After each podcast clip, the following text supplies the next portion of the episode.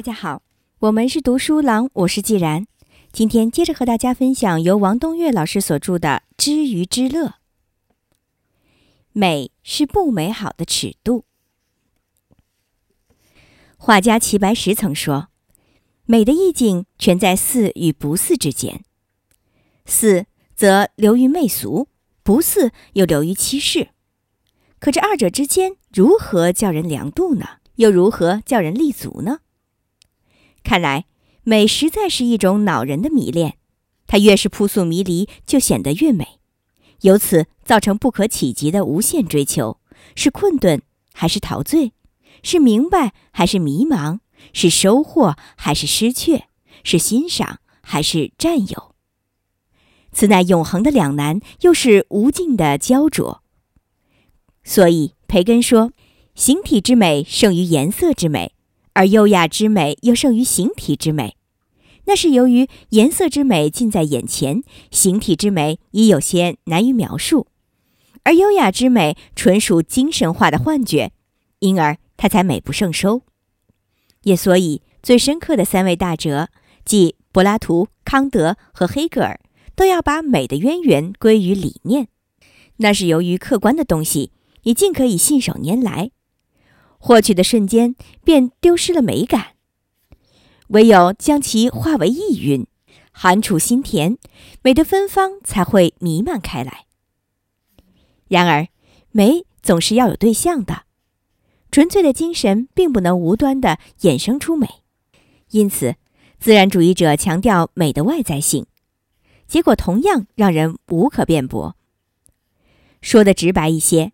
好比置身于一片景观之中，唯物论者说美源于它固有的风貌，维持止水之情，素心静赏，方见其美焕然，倩影自显。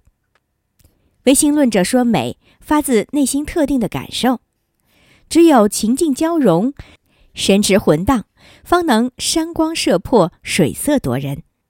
鉴于此。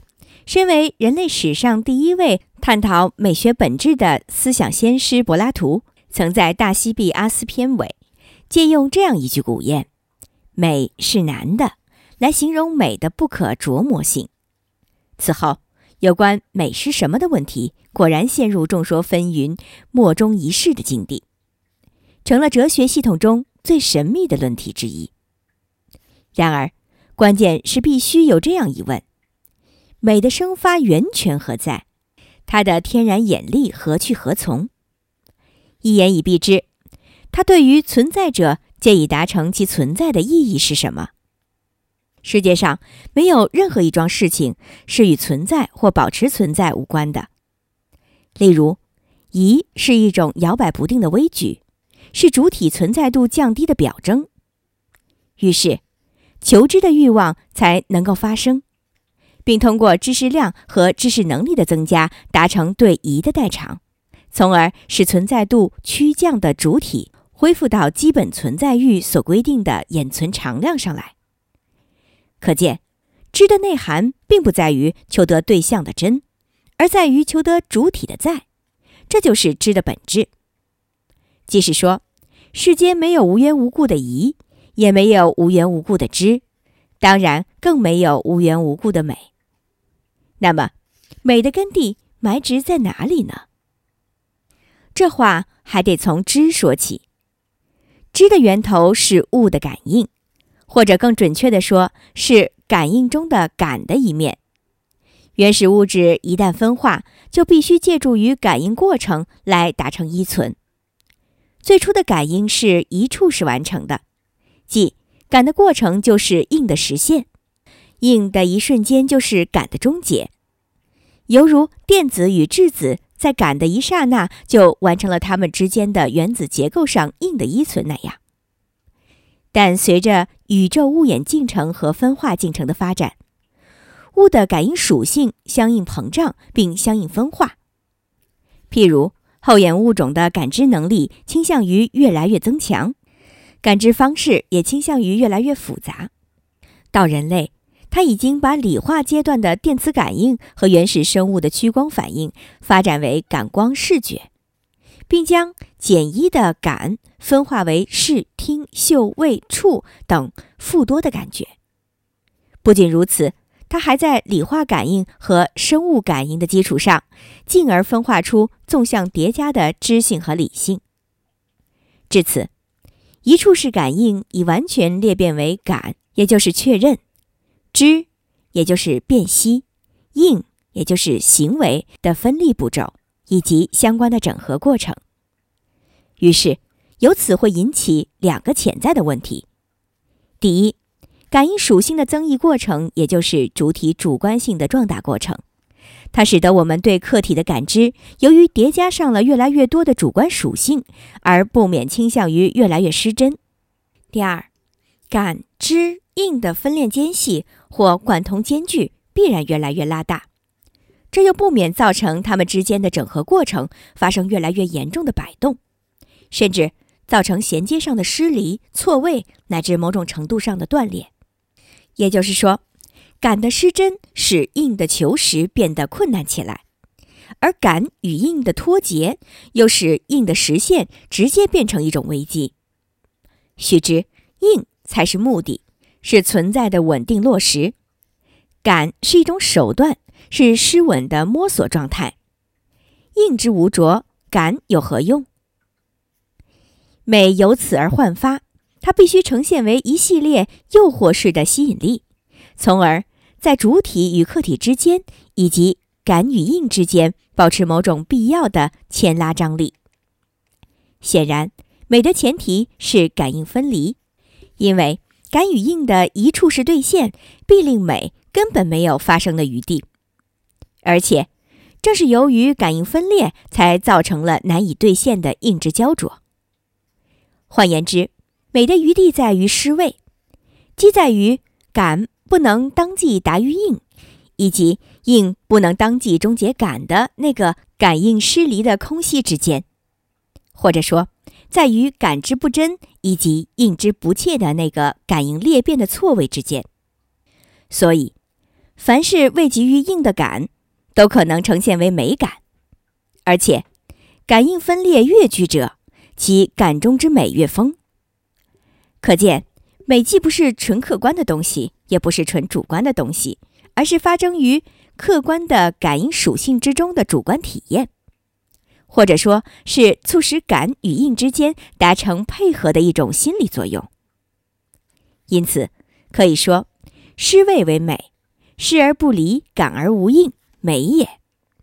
而失位状态，恰恰是人类本身与自然关系的写照。于是。美就呈现为这样的状态：凡是切实的都不是美的，因为应使感落实为无趣的在；凡是不实也是不美的，因为硬毕竟是感的最终标的。也许下面的话有些多余，不过还是澄清一下为好。上述所谓的不美，绝非丑的概念，而是无美无丑的意味，因为丑。不外乎是美的组成部分，亦即是美的抑扬顿挫的旋律罢了。所谓切实，就是硬的实现。汉文中的“切”字有游刃深于骨的意味，即是说，硬比感要实在的多，深入的多，它足以抵达原存，从而成就了依存，因此才说硬的落实就是在的达成。相形之下。感的肤浅是一望而知的，它原本不过是硬的一剂诱导剂。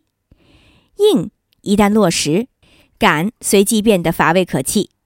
唯有当应之无着，感才需深化，美才会勃发。可见，说到底，美的实质全在于维系依存，或者说的更形象一些，美无非是感与应之间失位性联系的一种粘合剂。由此出发，再让我们一起看看什么是自然美，什么是艺术美。先谈自然美，自然美也叫现实美，它发自应前的紧张和期待，故而属于应前的美。它主要有两种情况：一乃对于某个具体对象已有所感，却无法当即有所应，于是必须借助美的诱惑保持牵挂；二乃由于后眼主体。必须面对越来越多的分化态依存对象，但它却不能与所有对象同时发生占有关系或应的实现，也不能允许那些一时未能直接联系的对象完全脱离自己的视野和关照。于是，美便把它们收拢起来，借以建立某种非硬的联系或硬的指南。唯有处于这种感应之间若即若离的状态，客观的美与主观的审美才能达成某种默契，视为现实美或自然美。不用说，那对象是否美，首先取决于主体自身是否具有与之依存的内在要求和冲动。这就好比面对一只呲牙咧嘴的鳄鱼，任何人都不会为它的容貌而倾倒。但这一点也不妨碍异性鳄鱼将其视为天下最美的宝贝，而且越追不上它，它反倒越美。由此亦可推知，美及审美不是一个现成的摆设，而是一个在自然感应属性的演化中发育起来的虚存代偿系列。现在来谈艺术美。黑格尔几乎要说它是唯一的美，它源于应后的抚慰和观审。故而属于应后的美。它只出现在人类的创造活动中，乃是由于人类自身存在度的无比衰竭，导致我们具备了最充分的感知代偿和最繁分的依存对象。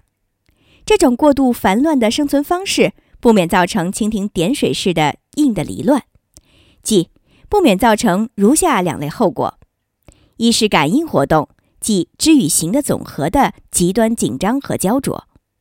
二是感应活动的相对局限和失落，即个体社会实践的狭隘化。由于引出事后加以抚慰焦灼，也就是降低心理紧张度和补充观神，也就是弥补现实中失去的感应刺激的双重需要，可见美还是一种调节紧张或舒缓焦灼的东西。即在硬以前，它必须将硬的紧张转化为硬的诱惑；而在硬以后，他又必须将硬的焦灼过滤为硬的观神。这里是借用了叔本华的一个自拟专义词，他曾经很准确地将“观审”一词解释为自失，可惜没有讲明所失者何。其实这自失并非直接失去了自己，而是指失之于应的那样一种自为状态，或是指使自身从无以为应的紧张中脱失。只有这样。与应相伴而行的感，才会呈现为美感。即是说，日益焦灼化的应与日益扩容化的感，一旦超然于应而又反观于应，则必然产生出某种远较应前的现实美更丰满的美，视为艺术美。换言之，艺术美必须具备两项前提。